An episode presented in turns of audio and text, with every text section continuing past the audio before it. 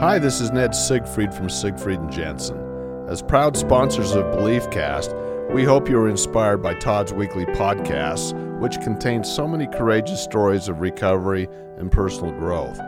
Remember, it's not what happened in the past that matters, it's what happens in the future. We invite you all to work hard and be optimistic about your future. Enjoy today's podcast. Welcome back, everybody. This is Todd Sylvester with the Todd Inspires Belief Cast. Thank you once again for tuning in. I really appreciate all your support. I love you guys so much. I want to thank our sponsors, Siegfried and Jensen, Wasatch Recovery, Veracity Networks, and I Hill Institute. You guys are fantastic. The belief and trust you have in me with uh, having your names attached to this Belief Cast means so much to me. And you have allowed to get this out to so many people. We are downloading like crazy so many people have reached out and said how how much these belief casts have helped other you know help themselves and help their family members. And it's because of the amazing guests i've had on over the years. And today's going to be no different. Uh, today we're joined by christian smith. Um, i think he goes by christian. We're going to find out here in a minute. But i work with christian right now currently at wasatch recovery Yep. He's in our marketing department. He goes out and he helps uh, find people who are struggling that need some help and get uh, get he gets them in here. He's got an amazing story. Um, I've known Christian's out extended family f- for 30 years plus, right? It's a small world. Yeah, such a small world and just this fantastic guy. You guys are going to love his story. You're going to just love his demeanor. You're going to love the way he just carries himself and today's going to be a great day. So, do you go by Christian? Uh, there's a story there.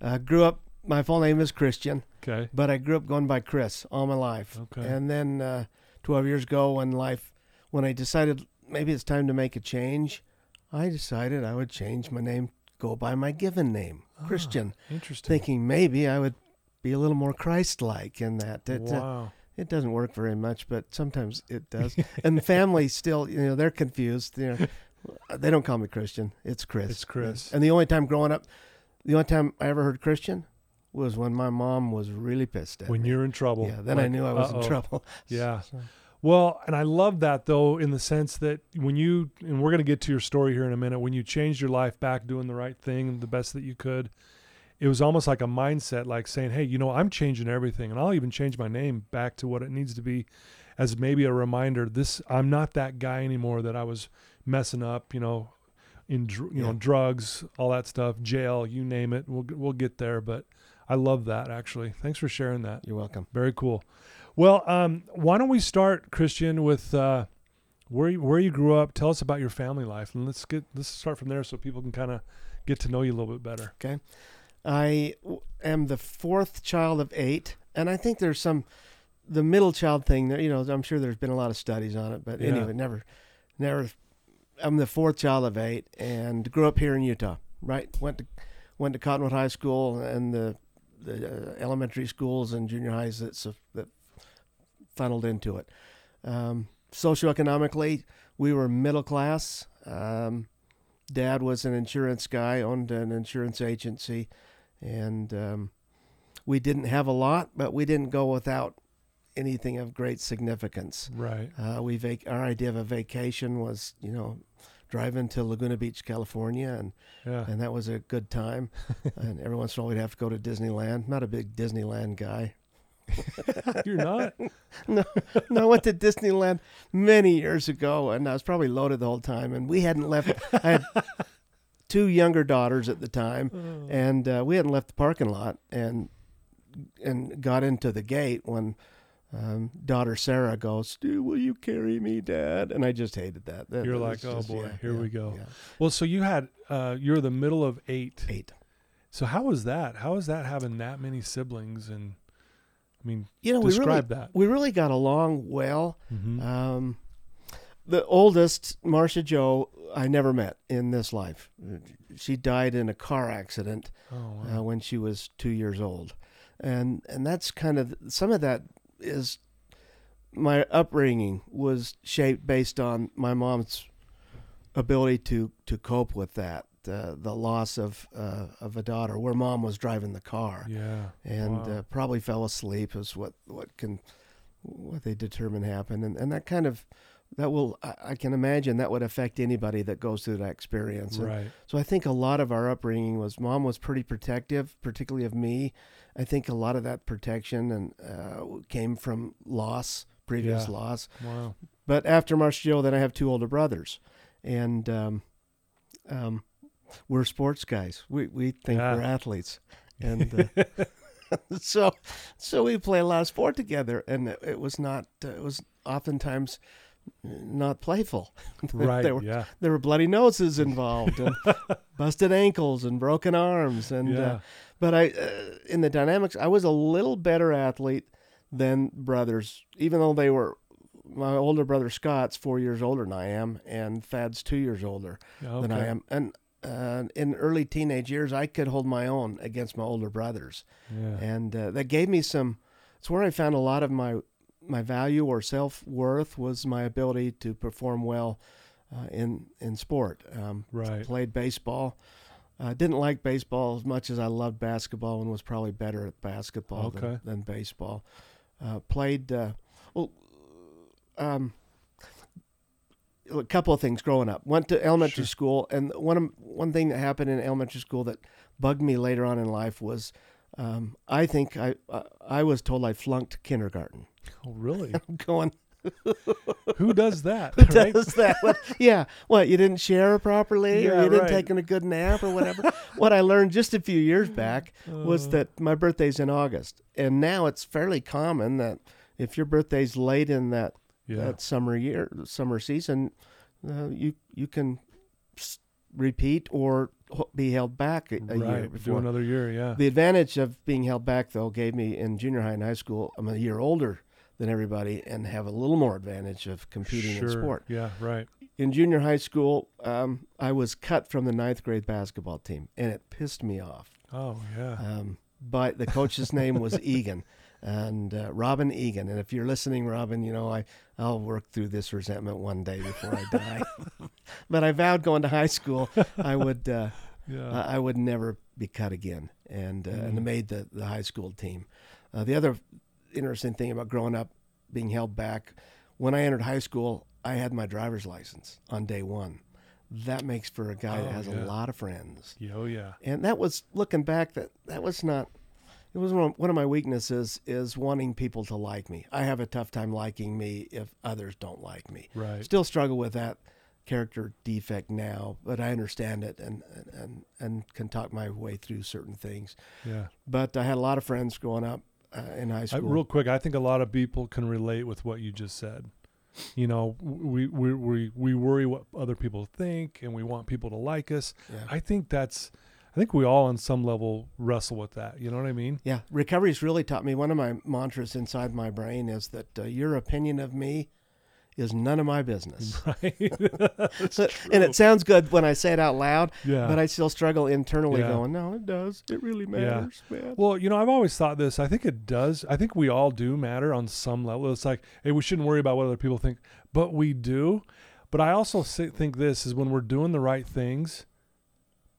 I mean, I- I think most people are going to probably view you in a good light. Yeah. At this, you know what I mean? I uh, most people, I'm sure, Christian, view you in a good light. Maybe not during that certain period we'll get to here in a minute. But I mean, obviously, you know what you do here is fantastic, and the way you carry yourself is awesome. Oh, thank you. Seriously, No, thank you. yeah.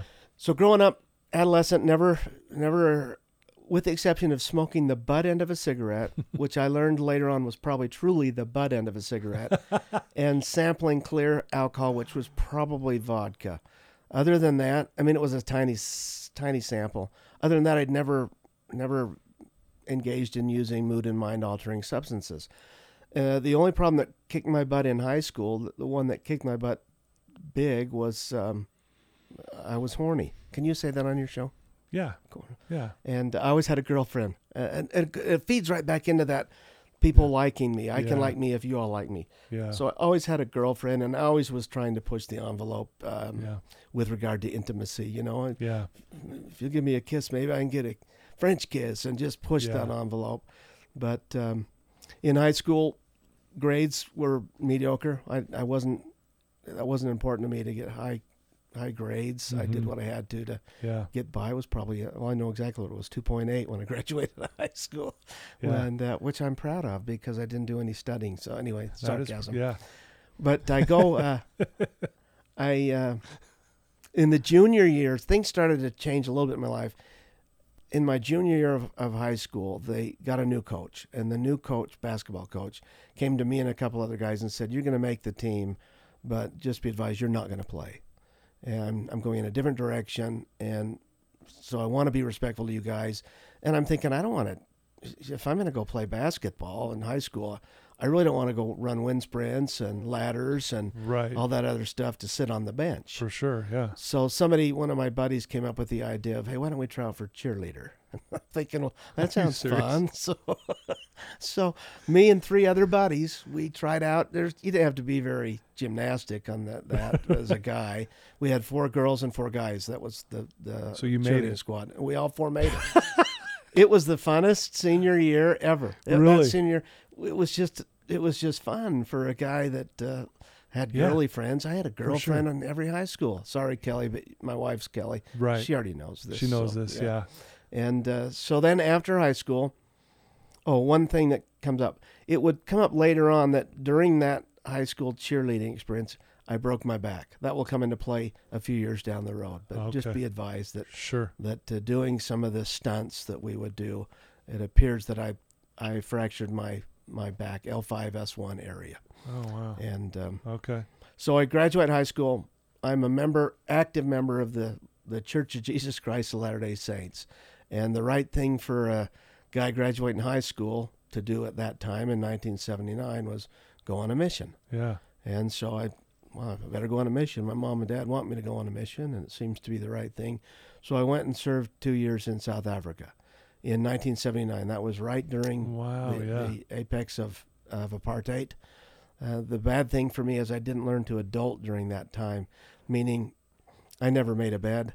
I never washed any dishes, never Yeah. fixed any food, uh, ironed any clothes. That we all we had servants that would do that for oh us, Oh, really? Okay. and so that was very that was not good for just learning how to adult. Right. Yeah. Um, uh, writing during that time, I was writing a girl. I was writing a couple of girls. Uh, again, Kelly already knows this, and uh, I get home from that mission, and um, I'm horny. The remedy for a return missionary who has that is to get married. Hurry and get married. Right. So, yeah. So Kelly and I, uh, I was engaged to be married seven days after I got home from my mission. wow. That's kind of messed up. That is fast. Yeah. and we married in uh, Kelly and I married in um whenever two uh, let's see shoot that's terrible 80 82 82. February of 82 coming up on 40 years here in a few Wow. months yeah. Congrats.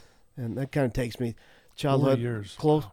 close siblings to this day we were close growing up we're close now my younger siblings I didn't know really well um because I was so much there was such a gap there but, Yeah. but uh, to this day they're some of my best friends Yeah. and uh, that's kind of the family life. We went to.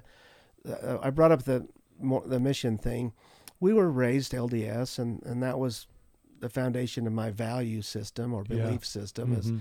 that there is a God. Uh, Christ is is this the center point of my belief system Yeah. and um, w- we were raised disciplinary wise.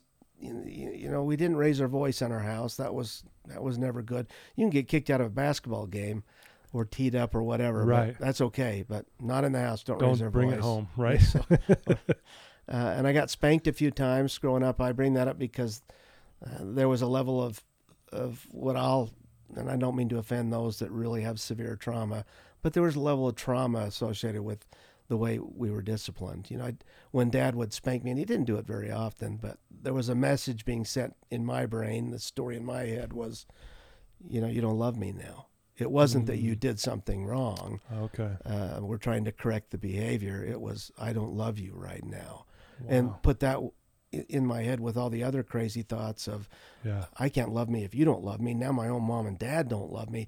It it it, it was a foundation for really healthy shame. Boy, yeah, very healthy shame. And I think again, our listeners that are hearing this can relate with that on a lot of levels.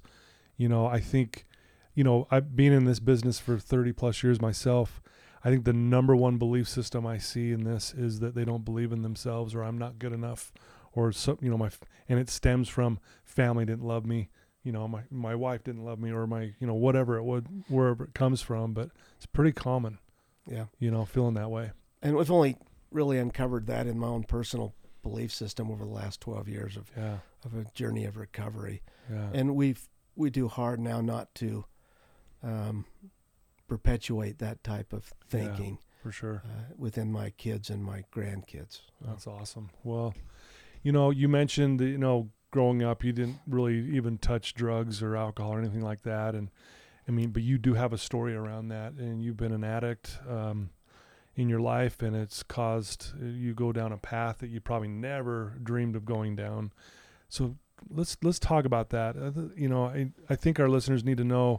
I mean, obviously, you're raised in a good way. You, you know, I know you guys weren't perfect by any stretch, but tell us what happened and why you went down this road and what happened that kind of led you to that. The, I guess that really that journey began when, uh, when shortly after Kelly and, Kelly and I married. So I already talked a little bit about our communication style growing up was very very passive. Uh, the Mhm. clinicians would call it passive, close to passive aggressive because we speak fluent sarcasm, Mhm. and uh, yeah, and that's typically therapists, experts don't, you know, that's not a healthy form of communication. yeah, Um, and and I understand that because truly I speak sarcasm, our family does, yeah, but really if you look at, at that, there's always a victim. When somebody throws out sarcasm, there really is always a victim. And if my brother Scott's listening, he's just nodding his head. See, I've told you that, brother. I've been telling you that for years. yeah, or Chris Groves, another counselor, you know, yeah, I've Yeah. told you that for years. yeah, But um, so we didn't we didn't communicate very assertively and, and never ag- aggressive. You know, we rarely were raising our voice. But I married a gal who came from an upbringing, also large family. I think she's the oldest of seven. Um, their former style of communication was what you experts would call very assertive. mm. I called it yelling. yeah, But It did, you know. So Kelly and I marry. yeah, I do something dumb, which is just my natural yeah. Which, disposition most Yeah. of the time. and Kelly would communicate like she was brought up communicating very assertively. And to me, it's, it, it sounded like she was yelling at me. What were you thinking of? What the heck Yeah. did you do that for? yeah, And when those experiences would happen, there was something inside me that just went, oh, I couldn't breathe. I, I don't care how big you are. Um, let's go play. If we're playing basketball or football or whatever it is, let's go. yeah, But this tiny little 90 pound soaking wet blonde wife of mine would come at me verbally a little bit of what are you thinking? What were you doing? yeah. Uh, with judgment. And I wanted to crawl under a table. Mhm. I wanted to hide. I didn't know how Yeah. to cope with that. Yeah, Um, and, and make sure everybody hearing this, our families did the best we could. For my sure. issues had nothing to do with my mom and dad's parenting skills. They did the best they could with what they had. So I'm not Yeah. pointing fingers.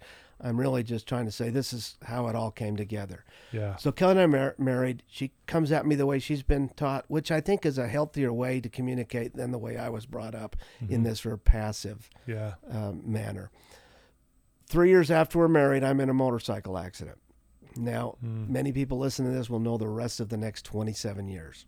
yeah. Wow. There, I'm taken by ambulance to St. Mark's Hospital, uh, broken leg, a bunch of road rash, and um, sent home the next day with a bottle of uh, Percodan. And I remember the bottle was a large bottle, and on the label it said take one or two pills as needed for pain. So, sometime quickly in this recovery process, Mhm. my brain figured something out that I could take one or two of those pills and the physical pain, the road rash, the broken leg, that would go away. But somehow it figured out if I took three or four, not only would that pain go away, Kelly could come at me all she wanted and it didn't hurt anymore. And I would heal from that motorcycle accident and uh, and not and, and be fine for a minute. Yeah, But you can't play Mormon basketball without finding yourself in the emergency room. yeah, the, the brawl that starts with a prayer. It does. It starts with the It's, it's like let's all pray, everyone let's Yeah. have a good time, and then it's like a brawl. It's crazy to me. I look It is the and- weirdest thing, right? I look back and go, what were we thinking? There were NBA scouts sitting on the stage in that chapel third thing. I mean, what the heck was I thinking about, man? Yeah. But uh, so what happened uh, each time I would get injured, you know, and Mhm. uh, keep in mind, Kelly has worked for Intermountain Healthcare for 35 years. And at this time, she's working in the emergency room at, at Cottonwood. They love Kelly. right, So when I went in there, um, they were treating me like gold and like right, family. sure, sure. You know, what do you, you know, you Yeah. know, it's not broke, Christian. It's just a sprain, but what do you do for pain? What do you take for pain? Anything special? And I would deliberately mispronounce the uh, the med that was working best for me. Uh, I would say Laura, Laura something, Lortab. Yeah, there is no A in it, right? It's Lortab. Then I would go, yeah, that's it, that's it. Why would you do that? I didn't want, I didn't want people to think I was drug seeking. Oh, okay. It was so it's just your a- way to yeah, say, it was- hey, I don't even yeah, know the names yeah, of these things, so you're definitely not drug seeking. Yeah. Okay. So Kelly and I have talked about how many years went by from the motorcycle accident until I was using opiates 24 7. Hmm. And we figure somewhere around seven or eight years. Uh, Oh, okay. be- be, it it got to the point where uh, I had figured out a coping mechanism. I didn't even know how, no, none of us knew where, what road we were down and a long ways down it. So, because I'm functioning at that time professionally, when I finished college at the U, I'm working now in the medical device arena representing mechanical heart valves yeah. and cardiovascular grafts. I'm in the operating room all the time. We're, we're making a good living. Um, Kelly's in the emergency room at Cottonwood making a good living. And, yeah. but I found myself um, just the window between using was shortening to I was using 24 7 because I didn't want Wow. withdrawals. Withdrawals were just horrific for me. Yeah. Hated them. And we hear this a lot, right? Where it's like I want to come off of these or stop doing them, but man, when I start feeling that sickness, no way. yeah. Yeah. The uh, Keeps that, you stuck. that was before Subutex or Suboxone was around, Mhm. so it was. Uh, I think there were some methadone clinics back in the day, but other than that, Mhm. it was kind of white knuckle it. Yeah. Now let me pause for a second. And during that time period, too, um, probably five six years into it, I'm working in the medical device arena, and I'm I'm going to a training seminar in Kansas City, Kansas, where was that was my first experience drinking alcohol. Hmm. So I, I'm taking pain pills semi regularly. And functioning very high. I'm Right. I'm not missing a beat, and Working and full everything's time, good. all yeah. that. Yeah. Everything's going good. Yeah. My first experience drinking alcohol, we went to that training, announced who we were and where we were from. That first night, we get with everybody that's at the training seminar. There's probably a dozen of us. And uh, they said, Hey, uh, you said you're from Salt Lake City. Are you Mormon? And, uh, and I quickly said, Yes, I am. And then added, But I'm not very active, which was a lie. That was my belief system. I would be, by definition, an active member of that organization at that time but it takes me back right back to all that i don't want you not to like me and don't judge me Oh, so i will okay. i will fib a little bit and soften uh, it a little soften bit. Like I'm not like this diehard. i'm yeah, yeah. i'm not this fuddy-duddy guy Yeah. i'm a fun guy and Yeah. so after dinner many of them went over to the little piano bar and uh, i decided i didn't want to go to my room i don't be alone there so i went over and quickly into that they said hey why don't you try this drink and i okay you know whatever sure Yeah. and they passed me over and bought me a, a it was called the Bartles and James wine coolers. Bartles and James. Yeah. You got to be a little older, Yeah. to- that's old school stuff. Yeah. but I remember drinking that and going, "Holy cow, this tastes like soda pop." mm-hmm. They kept buying, I kept drinking, and um, my next memory was waking up in the hallway of that hotel outside the door of the room I was staying. Mm. My first experience drinking alcohol, I, I drank alcoholically. I passed out.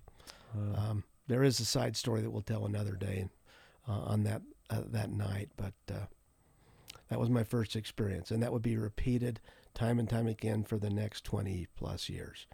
So I uh, I get I get back Salt Lake. Oh, I'll tell you the story real quick. I'll make it quick. okay. That night, um, while I'm under the influence of alcohol for the first time, I'm I'm pretty friendly.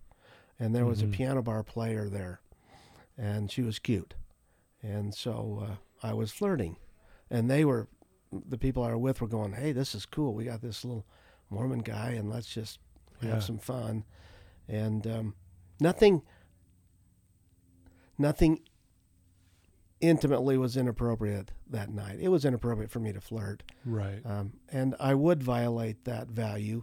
Um, over the next 20 years, I'd violate that value, uh, that value of being faithful to my wife. But I didn't on that night. But the funny story that we can chuckle at now, Kelly and I, is I, I get home f- from that trip, and a week or so after I'm home, I walk home, and my wife's sitting at the kitchen table. She's got her arms crossed and her legs, her arms folded and her legs crossed. And one of the legs is just, uh, Just moving, just uh, yeah. up and down, up Right. and down, which is the sign for anybody that's married of, oh, crap. You're in trouble. There's some crap that's gone down. Put on your seatbelt because here we go. Yeah. So uh, Kelly calls, and I'm, I'm racking my brain, you know, with a smile on my face. What's she doing that for? Well, I don't think I've done anything. And she says to me, Do you have anything you want to tell me? I said, No, I don't have anything. You sure? No, no, I'm good. Well, can you explain? And she slides across the kitchen table this envelope from the mail. Can you explain this? I said, Sure. You know, I can explain that. I have no idea what's in it, but so I, I, you know, I open it up and there is a black and white, five by seven black and white picture of a scantily clad piano bar player with the handwritten caption, Thanks for the wonderful night. Love Tish. What? Oh my gosh. That was- who does it? I don't remember any any time giving her my information, but I surely clearly did. And again, I just speak to that as my first experience with alcohol. Um, Yeah. it, it, it just didn't work for me, and it never Yeah. did. I would pick up a DUI in 2001, and um, it I just it, it just alcohol. I'm allergic to it. Yeah. So life's going on. I'm back working in the uh, OR. I'm taking more and more pain pills. Um, then I uncover back pain that was radiated down my left leg. Going to the specialist, and they uncover a what was a fractured back with spondylo- spondylolisthesis, degenerative disc disease, and stuff Oh, on the. L5S1. And um, the alternatives at that time were surgery, which I immediately dismissed like, "No, I because I'd, do I'd had right. guys that had Yeah. that surgery Yeah. That's and it got worse. Yeah. And the other one was just pain management. And the way they pain they managed the pain was oxycontin, Oxycontin. Oh And fentanyl suckers. I mean, it was just insane as I look back. Um, yeah. I was taking, I was taking oxycontin. I was taking oxycodone for breakthrough pain, and I was taking fentanyl suckers and fentanyl patches. Jeez. And um, so for me at the time, you know, this is nirvana. yeah, you like feel great. Yeah. It's wonderful. I'm, I'm Best thing ever. During that time, we we had four children born. The oldest is Adam. Um, his brother Chad. They're somewhere around the age 36, 34. I'm not a very good dad for that. I can tell you the ages. We all struggle with the ages. Trust me. I got four kids myself, and I'm Yeah. like, okay, I think they're this age. Yeah. So uh, in 2000, let's see, uh, 2001, uh, 2001, I picked up the DUI. Adam, our oldest, would have been teenager because I remember Kelly. Now things are getting out of control a little bit, and Kelly's getting concerned. Um, I, I know Adam was a teenager in 2001 because when I called Kelly from the jail, can you come and pick me up? By the way, will you not? It was my first legal experience. Would you not bring any of the kids? You know, Right. please Yeah. she deliberately brought the oldest, thinking that would have an impact. It did. It did have an impact, um, but we didn't know the stress level just increased. Yeah, and with right. that increased stress level, I self-medicated more. Mm.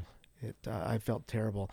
So Adam's now 14, 15 at that time, and by the time he's 19, he goes on a mission, and I'm in full blown drinking and I'm I'm drugging. I can't get my prescriptions to last 30 days, so I can get them to last two weeks, and now I'm buying stuff off the street, um, and I, I'm going through a lot of money.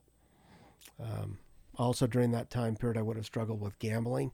Um, I'm not a good gambler because I get inebriated. Yeah. And uh, I remember once I won a big pot playing Texas Hold'em, and and I went home and showed everybody all this money. It was a lot of money, twenty five thousand dollars. And uh, Yeah. and I remember my mom said to me, you know, and I said, "Look at this, mom. I'm a good gambler." Look she goes, me. Yeah. I'm sorry. I'm thinking, what do you mean you're sorry? I'm sorry that you won that pot. Well, I thought she was an idiot, but now I know she knew exactly what Yeah. could happen and what did happen. Oh, wow. Was that would just, I'd chase that and chase that and lose many, many times that money in, in losses. And during that time now we're financially, it's being tough with Kelly and, um, it's putting a financial strain on the on Yeah. your guys' family. Yeah. So in 2006, oh, let me back up. In 2004, I had surgery for the back, and uh, it fixed it. They put uh, cage. They they screwed, fused, and caged L5S1 And this stems back from when you uh, broke your back as a cheerleader. cheerleader. Yeah, Okay. I remember going into that surgery. I had two fears. Y- You know, one was uh, what if it got worse?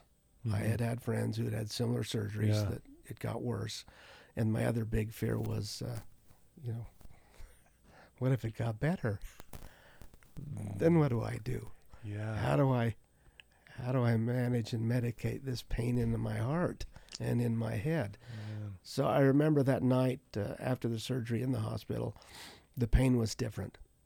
It was wasn't the pain that radiated down the left lane. It was left leg. It was a pain that was just from from medical experts beating the crud out of my low back, and uh, Yeah.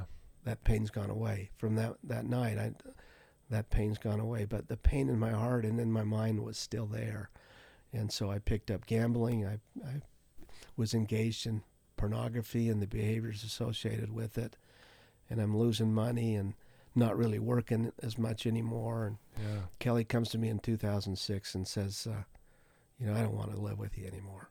Mm. You got to go." And uh, my first, the, my first thought, which was a lie, was, "That's fine. I didn't want to be with you anyways," which was just looking back was was your way to protect the hurt and the pain of what you just heard, right? exactly what it was. Yeah. Wow. and uh, so I left there. The only place I could go stay, family, they loved me. I knew they loved me, but they were, they were exhausted, you know. I, Yeah. but the only place I could go stay was my mom and dad had a basement apartment in their house in North Salt Lake. They were out of the country on a mission for their church, and uh, that neighborhood was the worst neighborhood on the planet in my mind for me at the time. Mm. The neighbor to the east was a guy named Robert D. Hales, and the neighbor to the west was a guy named David Bednar. There's no fences between these houses, right? so That's a rough neighborhood. Oh yeah, it was just because I'm just filled with shame, and Yeah. it was just yeah, I didn't Yeah. need that. And during that time, within a few days, I'm introduced by by a drug friend, if you will, uh, to a new drug. Within a few days of me leaving Kelly, our house in Sandy, the drug was crack, Mm. and I remember going, "Holy cow! You know where has this been Yeah. all my life?" Everything went away when I was on that pipe. Looking back, you know that was accurate for the time. yeah. Everything went away. No car, no family whatsoever, no money. Everything went away. And so to fund the, the crack cocaine habit, I was stealing stuff from my family, um, pawning it. Mom had uh, a large collection of what I think is called Lladró, Lladró, Lladró, Yeah. Though. Yeah. Um, porcelain. my mother-in-law has a bunch of those. Yeah. and the pawn shop loved them. And so I'm I'm pawning those to fund this cocaine habit, drinking a little bit, haven't had pain pills since. Out of the house you were staying in. yeah, Okay. yeah. And my siblings got wind of it, and uh, said we're not doing this anymore. And so they said you can't stay here. And now I'm I'm homeless for a minute. One day I'm down at Pioneer Park, which is where I would spend my time trying to figure out how to get my fix. And I see two North Salt Lake police drive up there, and I'm thinking, ah, they're out of their jurisdiction. And I just came from North Salt Lake, and sure enough, I see these two police officers scanning the park, and eventually find me and and identified me as Christian Smith. And the long story made short, there is I'd spend the next next year and a half in jail. And um, I remember when I, I was in there, I have a lot of jail experiences that I can chuckle at now, but one of them is they should give you a set of rules when you've never been to jail because I got myself in trouble by saying some words that weren't appropriate for Yeah, jail. I can imagine. Yeah. But I'm in there and I'm going to court. I got my main court hearing 43 days into jail, and all the expert attorneys inside the jail. Did you catch that? They're Yes. inmates, the expert They're the attorneys inmates. inside the jail. Yes, right. They're telling me you're going to get out. I don't have any history other than this of legal Yeah. stuff. You're getting out. You're getting out. yeah. So I remember that morning I went to court, and as I walked into the courtroom, all my siblings were in the courtroom, and Kelly was in the courtroom, my wife. And I'm going, this is awesome. Yeah, they're here to support me. and uh, the judge talks. I had a court appointed attorney. And after a few minutes, the judge says, I'm ready to sentence you. And he says, I sentence you to 365 days in the Davis County Jail. Order me to a dr- drug program. I turn to the attorney and say, We don't want to do this. The attorney goes, Dude, it's done. No, this is it. So I fired him right there and said, Your Honor. And I'm shackled. You have to you, you have to appreciate this. You have to have been there. yeah, I, I shackled, raised my hand to the, the Your Honor, this is not right. Yeah, that's exactly. You can't see what he's doing now, but imagine your hand shackled and you're trying to reach to the sky. It goes yeah. about six inches above your waist.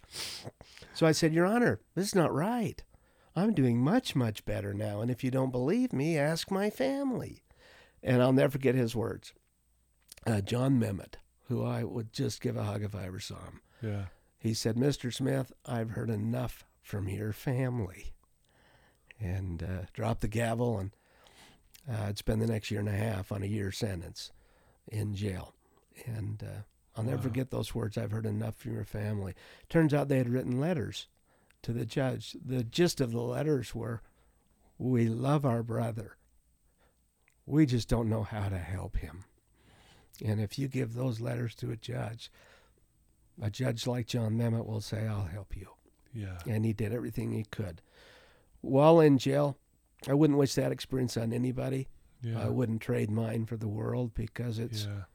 it's where I began the, the healing. Oh, I'd still relapse after jail, and you'll hear that in a minute. But on one one catalytic event that I had in jail was uh, I'm pissed at God, pissed at my family, pissed at everybody. I'm pissed at me. Right? I'm angry at everybody, Sure. and it would start with me. yeah. And uh, one one guy that was there, a guy named Jeff Carter, uh, finishing out a, a prison sentence, we, we would talk every once in a while, and we'd start talking about God and stuff, and uh, we would play chess in the morning. Uh, in jail for an old guy, I was 48 at the time. Yeah. The mornings were great Yeah. because it was quiet. Yeah. After breakfast or tray pass, most of the inmates went back to bed. Yeah. I'm an old guy. I don't sleep on two inch foam pads very well. Exactly. You're like, no what? I'm not going back in there. so um, one day we're playing chess and we're starting to talk about God a little bit, and we're interrupted by a guy from Honduras who said, uh, uh, "You know, what's all this thing you guys are talking about about God and this Jesus thing all the time?" And I was spiritually bankrupt so much so that that my response to him was, "Hey, Jonathan, we're playing chess. Walk on, buddy." and the guy I'm playing chess with, Jeff Carter, says, "Hey, here's a book. Why don't you read this book? And if you have any questions, feel free to come back." And I Yeah. thought Jeff was genius. Yeah. It was the Book of Mormon. Mhm. Uh, any LDS folk will know that. And I'm thinking, this is great. We'll never see this guy again. I was wrong. We would see him every morning. He would interrupt our chess game, and I was just mad. yeah. You're like, this is my time, Yeah. right? but I started to come out of this this spiritual bankruptcy during that time, and we would talk about principles of Christianity and whatnot. And we're doing this, and, and keep in mind, at that time I'm in Salt Lake County, ADC, but I, I know every day I'm in ADC. The reason it was a year and a half on a year sentence is I'm waiting to be transferred from Salt Lake County to Davis County, where I have to do the full year. Mm. So every night I would go to to bed and say to these guys, probably won't see you again. They're going to probably roll me up, only to wake up for almost six months to Groundhog Day. And uh, so as we're doing this, Jeez. and we're we're teaching John about Christianity and whatnot, and we're running out of things to teach him. And one night, Jeff and I decide, you know, what do we we didn't know what to teach him, and so somehow we come up with the idea of this thing of called The Atonement. And I remember thinking, I got this. Yeah. I know everything there is to know about the atonement. right. It's my wheelhouse here. So I went to my cell and that night and prepared kind of a, a presentation on the atonement. And the next morning would be the first Catholic event that would change my life. And it went like this. Started with telling Jonathan about uh, the belief that we had that we lived before we came and uh, talked about the need for a Savior and talked about the birth of Christ and a little bit of his life and the miracles he was involved in and culminating it with with his betrayal Mm-hmm. from a friend, the events in Gethsemane, and him being betrayed by a friend, and ultimately, um, ultimately him losing his his life on the on the cross. Yeah. And I thought it was good stuff, and it was Yeah. you know an hour into it. I'm finished, and Jonathan leans over the table, puts his hands on mine, on this cold metal table inside that jail, and looks me in the eyes and says, "Why? Why did this Jesus do these things?" And uh, my first thought was, "Are, are you an idiot?" I spent that last hour plus telling told you. Yeah. And it was then that that uh, I had this distinct thought placed in my mind. It was almost as if my grandfather had his sh- arms on my shoulders, and he might have. And he said to me, "Christian, the uh, the question this man asks you, you don't know the answer. You think Mhm. you do, Yeah. but you really don't know the answer. Wow. And until you can find out and truly believe the answer, life's going to be tough for you. So I listened for a minute what was told in my heart and in my mind, and I, I looked back at Jonathan and said, Jonathan, he did this because he loves me, a liar, a cheat, a thief, an addict, an alcoholic. And if I would look to just change my ways, this could all be forgotten. I never saw Jonathan again. That night I was rolled up and transferred to Davis County. Wow. And I don't think that's coincidental. Yeah. It be it was the foundation for some change.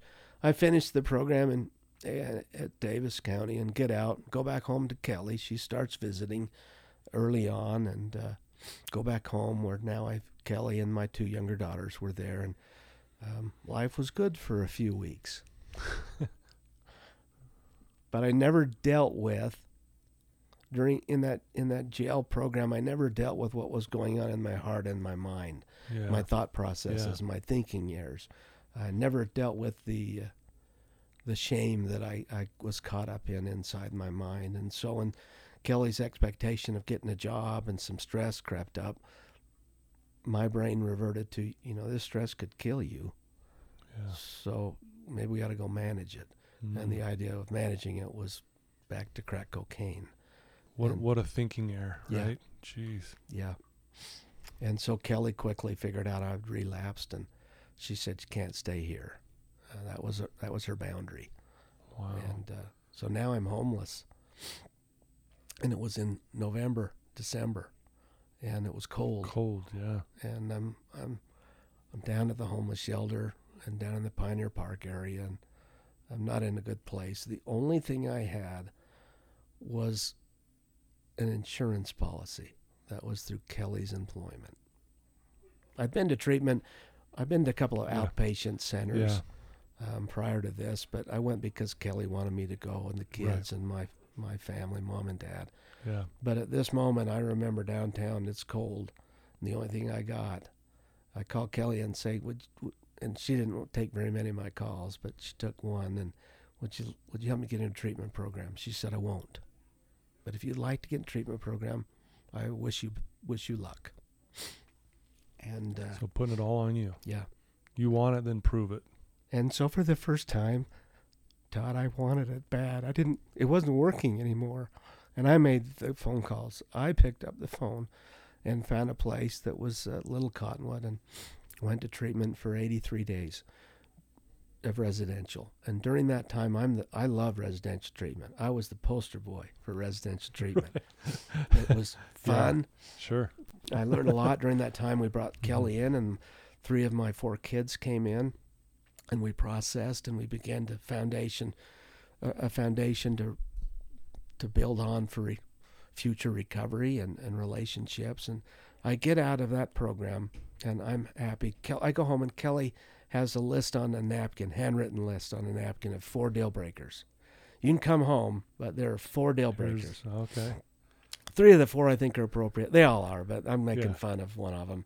Uh, you got to get a job. Well, well, first was you can't use. That's fair. Fair. Second was you got to get a job. That's fair. Fair. Third one was uh, you got to get your driver's license reinstated, which is fair because I'm on probation driving without one. Absolutely. That's yeah. problematic. Yeah. But the fourth reason I chuckle at, we still have the napkin. You do? Uh, yeah, we still have the napkin. the fourth reason was you got to go to church. now, my LDS friends that might be listening to this, I am active LDS, so please forgive me if this offends you. Put it in a step four, whatever you got to do. Because I remember raising my arms to the sky and go, "Oh, hell yes, thank you." If only I'd have thought about this years ago, all this shit never would have happened. You know, right. Yeah. total sarcasm. Oh my gosh. And so as as as fate would have it, you know, six days in after I'm in rehab, I I uh, go to get my driver's license reinstated. I had a guy offer me a job.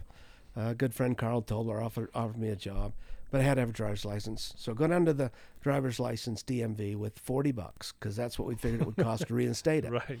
and uh, go to the clerk, fill out the paperwork. She says, "Mr. Smith, I don't need your forty bucks.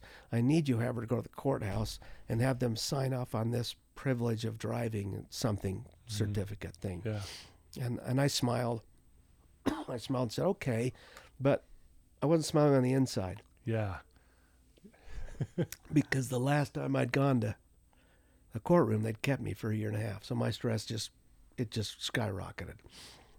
I Yeah, get in the I get in the car, and uh, the brain of monkeys in my head. They started to call a meeting, and uh, they were saying, you know, you're pretty stressed. You got forty bucks, and while that's going on in the parking lot of Taylorsville DMV, I had a BlackBerry or Blueberry. I forget what that phone was called. Blackberry. BlackBerry.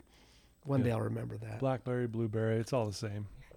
and it rings and it's kelly and she says how are you doing and again i'm not, i'm stressed to the Yeah. guild Right. but i lie and smile and say i'm fine just got to go to the court and get this just played it off my ego was just kick my pride was just Yeah. killing me Right. so um, hung up with her the committee of monkeys held a vote do we go to the courtroom now or do we go to pioneer park now and spend the 40 bucks and then to the courtroom Or- we voted i'm sure it was unanimous that i end up down at pioneer park Mm. while I'm getting the the cocaine, the crack, while I'm doing a deal in my car, the phone rings again. I answer it this time, and, and you've heard a little bit of this experience. Yeah. This is my uh, good friend and at the time therapist from treatment, Jason Webb. And I remember just, you know, oh, I'm, I'm good, Webb. I'm fine. I mean, you had to have been there to, to appreciate this. Hold on just a second, Jason. Yeah, do you have $40 worth of white? Yeah. No, I'm doing good, Webb. 40, sort of thing. And so that turned into Wow. 10 days. I was gone 10 days. Sold everything I had to, to fund it, including the car I was driving, which was my daughter Sarah's car. Oh my gosh. and it lasted 10 days. Um, you know, you heard that part where on that Yeah. the end of the 10 days, I used the, the phone I was staying crashing at because I'd sold that Blackberry Yeah. and checked my voicemail and uh, a lot of voicemail. And, and Jason Webb had left a couple, my friend and counselor. First couple were, I'm concerned about you, call me. It crescendoed to, dude, this is ridiculous. That's about as angry as he can get, by the way. Yeah. And then the last message was the probably the final catalog event I needed to hear. And you've heard that before. That uh, last message was Christian, it's Jason. Have I told you I love you lately? No judgment, just unadulterated. I'm concerned about you and I love you. Gave me the courage to pick up the phone and call Jason and say I'm not in a good place. I'll never forget that day because it is the last time I've ever ingested any mood or mind altering substances. That was uh, February February 4th, 2010. Wow. and something happened there in my mind. I I realized it never worked. It never ever ever worked for me. That was supposed to be forty dollars in a couple of hours, and it turned into ten days and selling everything that didn't belong to me again. Again, going right back to it. So I made a commitment. I'm not picking up. Went back to treatment for 30 days. Did the outpatient. Did sober living as a 48, 49 year old guy, and uh, was brutally difficult. Was awesome. Looking back, you know how tough it is for a 49 year old to ride a bike or take the bus. Oh, dude. Um, It'll humble you. yeah. And s- yeah, I just picture you riding a bike on the street. You know, I had a friend who got a he got a couple DUIs and anyway lost his license. This and that. Older guy, you know, he's got a family, kids, the whole night, and he's got to ride his bike to work. And I'm talking, it wasn't just a little jaunt. He had to go, and he literally was getting on the freeway, and he gets a ticket because you can't ride a bike. The Yeah. ironic thing, he gets a ticket on the freeway. So I was, that's why I started to chuckle. I was picturing you getting pulled over on your bike. hey, I'm doing the right thing here. I'm just riding my bike. Well, you're not supposed to be on the freeway. uh, Wow. Why do you think those words hit you so hard in that moment? I love you. Why was that so profound for you? Did you, f- I mean, was it like you didn't feel like you were even loved? I mean, what, yeah. what was it?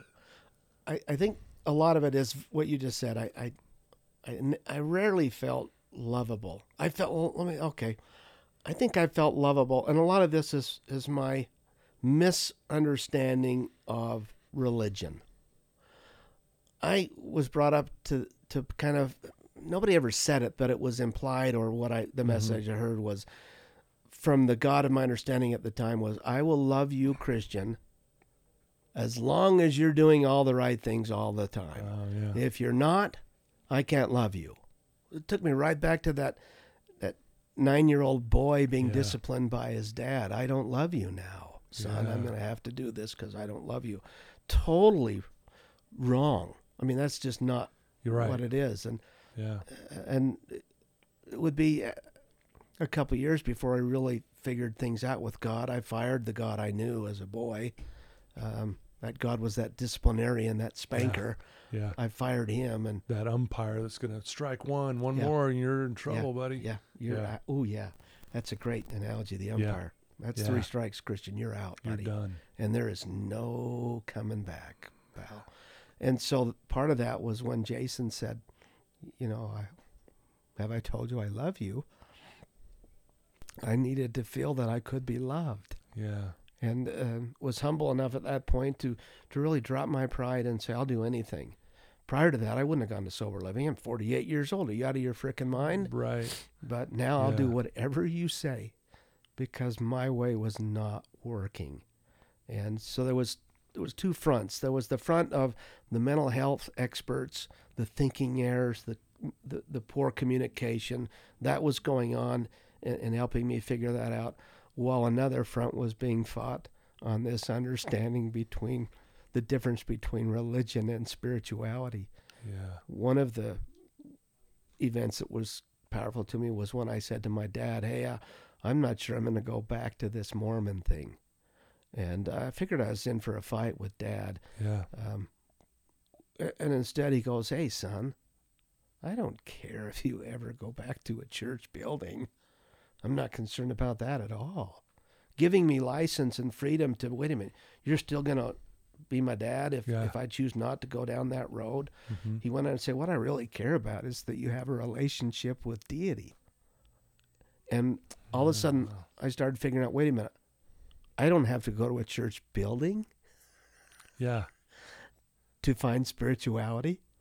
Well, let me explore that. You know, I'm in on that. And, Yeah. and uh, I still go to a church building, I'm active, but I don't find my spirituality inside that building most of the time. Yeah. I find it uh, in the quiet moments of the morning. Yeah. uh, looking in the eyes of young grandchildren who know nothing but love. Isn't that true? Uh, mountains. So true.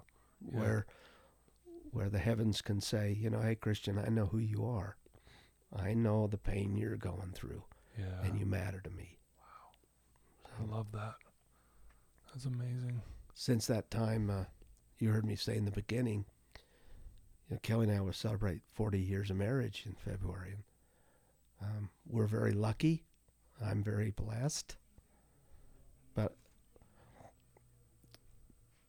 You know, the gifts of changing, the gifts of, of looking to do something different, Yeah. we call it recovery. I, I kind of call it change. Yeah. The gifts of change are that uh, Kelly and I are better now than we've ever been in our relationship and continue to get better. We're more open with one another and honest, Yeah. less judgmental. Yeah. We communicate much healthier. Yeah. Uh, and it's with simple stuff like you all experts would give me communication tools and uh, I started to use them. For example, Kelly would say, you know, Kelly's this red personality. She is in your face, and I'm Yeah. not. I'm yellow unless we're playing sport. Then I'll be in your face. yeah. Yeah. But she would say something, and I would go, whoa. Before I would internalize that and start having stories in my head like, what is she doing now? I would say to her, Kelly, hey, stop. Did you deliberately mean to hurt my feelings with what you just said? And she would pause, and we do this regularly. Oh, no, I, I don't know what you heard me say, but oh, no, I didn't try to hurt your feelings deliberately. Or then we can get to the crutch Yeah. of the matter and, yeah. and, and talk about issues. I don't believe there's a perfect marriage. I don't think For that sure. exists. Yeah. Uh, we're better than we ever have been. Uh, the great. children, um, our children are wonderful. They have forgiven their dad for a lot of hurt. And I dare say all four of them would, would be in the class of my best friends. We are open and we are honest. We don't judge. We we shame less, love more. Um, the other wonderful gifts I have of recovery are seven, soon to be nine grandchildren, Wow. and uh, they just know nothing but uh, Gramps. I'm I'm an okay husband. I'm a pretty good dad, but I'm a dang good granddad. Yeah. And uh, Yeah. a couple years ago, our oldest two grandchildren, we were taking them to McDonald's, Kelly and I, and uh, they were six, six and four, Right. and uh, we're driving into the McDonald's, and and they're in the back seat in their chair things, and uh, Hallie Rose goes, "Gramps, you went to jail, didn't you?" I'm looking at Kelly like, what, exactly. Where did this come from? What the heck, you know? Uh, and I didn't know how to respond. Nobody ever, we didn't rehearse this, Yeah. you know? Right. Like, what do I say? Yeah, yeah, I went to jail. Yeah, I did. I'm just trying to pass it off. Like, and I'm looking at Kelly like, what is going on here? And then she followed up with, uh, "Why'd you go to jail, Gramps?" And before I could answer that, her younger brother, four, Blake, says, "You did drugs, didn't you, Gramps?" I'm just thinking, "Gee, Adam and Natalie, you guys are not holding anything back, which is cool, right?" Yeah. And uh, all I could come up with to answer that was, "I was pretty sick." Yeah. You know, and looking back, Todd, Yeah. I'm not a bad guy. I wasn't a bad guy. I did some stupid and bad things, Mm-hmm. But you and I work in the business where Yeah. we're not dealing with bad people. We're dealing with people like me that that were pretty sick, Yeah. and uh, and so, but it's it's just fun. Well, and I can I add, and, and I'm not trying to simplify this because I know it's way more complicated at times, but like, and the and the cure is love. Like, think about it. What you just said there, dude. Like, even your story, like, you're you're you were you're rebelling against. No one cares about me. I don't even care about me. And you're blowing up your life, and then you hear these words. I, I, have I told you lately I love you and just the word love it was almost like that's what you have been waiting for forever and uh, and you were ready in that moment and that's when you went i'm not going back i mean it's just i don't know that's pretty pretty freaking cool That that light bulb went on. I'm in an AA meeting years ago, Man. and um, I'm still struggling with this being loved, this ability to be loved, and you know, in order to be loved, you got to do all the right things all the right time. right Some old timer comes up to me after the meeting and says, uh, knowing I'm struggling with this concept of God and love, he says, Christian, you got four kids, right? I said, sure, I do. He says, is there anything any of those kids could do that would stop you from loving them? And my immediate response was, heck no. he pressed me for a little bit. Are you sure about that? And pressed me, and I, I, I was thinking of our third child, and I hope she hears this because we have a little fun in our family. Sarah's crazy. She's nuts. She's if you got one of those, if you ever have a tough kid, you know, Sarah's fits the mold. She's defiant at the time. She's now a mother of soon to be 2 Uh-huh. um, and and fabulous. But as an adolescent, she was, you know, she's if you say why don't you turn right, she would deliberately turn left. Your curfew is midnight. She would come home at two, just pushing the buttons. And so my mind caught up when he's pressing me. You know, no, I'm I'm familiar with frustration as a dad and disappointment, but no, there's nothing my kids could do to stop me from loving them. And I'm I'm not certain where he's going with this until he goes, "Hey, Christian, couldn't couldn't there be a God that could feel that same way about that God's kids? Just loves them because they're his kids, not because they do or don't do anything." Yeah. And and that opened the door. Well, wait a minute, if that's true, and it felt like it was, that maybe I needed to reinvent my God, to have a God who just says, "You're my son, brother. I love you. Nothing you can do to stop me from loving you." Yeah. And that opened the door for me to to reinvest in that relationship, and that's when I fired that God I knew as a young man, and and the God I have now. I'm certain that. Uh, that that God says, you know, you you're, you sure do some silly things, Smith, but I sure love you. I love you. Wow. And I and that. That's amazing. the idea of perfection, that's nonsense. It is nonsense. Wow, Christian, thank you so much for sharing that uh, story with us. Very profound, very heart wrenching at times, and um, you know, you, you know, one thing, you know, I've known you for a while now, just rubbing shoulders with you. You just have a good way at. I, I- you, it seems like you don't take things too serious. Like you, you laugh at things. You're like, that's funny, even though it's yeah, it's a serious thing, but I'll laugh at it a little bit. I think again, I really do love the way you carry yourself, and I mean that wholeheartedly when I say that. Like, you have a good demeanor about you. Thank you. You Thank really Tom. do. And I know, um, I know there's some people right now that are listening to this who are struggling. I know that. I, I get too many messages that tell me so. If you could say something to someone who's listening right now, and you've already said some amazing things, but that one person right now who's in a dark place, what would you tell them right now?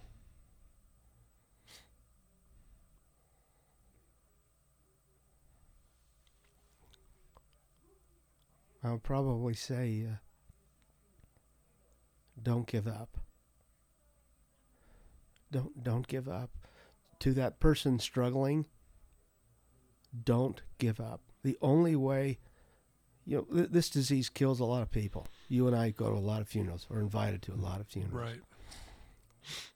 but statistically we survive and if people just don't give up there is there is hope and for that family member who who's going i got the loved one that's kicking my butt Yeah.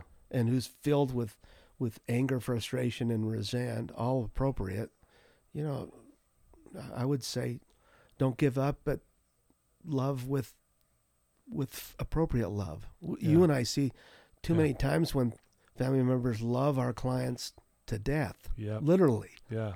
and uh, one of the you know jason coombs who i think you've had on this podcast before. Um, he tells a story that i have a similar experience with my own dad about his dad. Went to borrow some money from my dad as this thing's coming to a head just before he go to jail. Mhm. and he leaves on the, the mission. Went to borrow some money from him. And uh, he's he looked me in the eyes and said son i vowed i would never give you another penny to enable you to continue in the behaviors that you're in he paused for a minute and then said with tears in his eyes i'll sell everything i have to to get you the help you need now i need you to get the hell off my doorstep that's the kind of love i went away angry that day like Sure, you're not a very good Right. Thanks a lot. yeah, man. But I never, I always knew the love was there. And when the time was right, you know, that, that they would be there when I was ready. That they, they sent the message of, I'm not going to enable you anymore, but I love you. Yeah.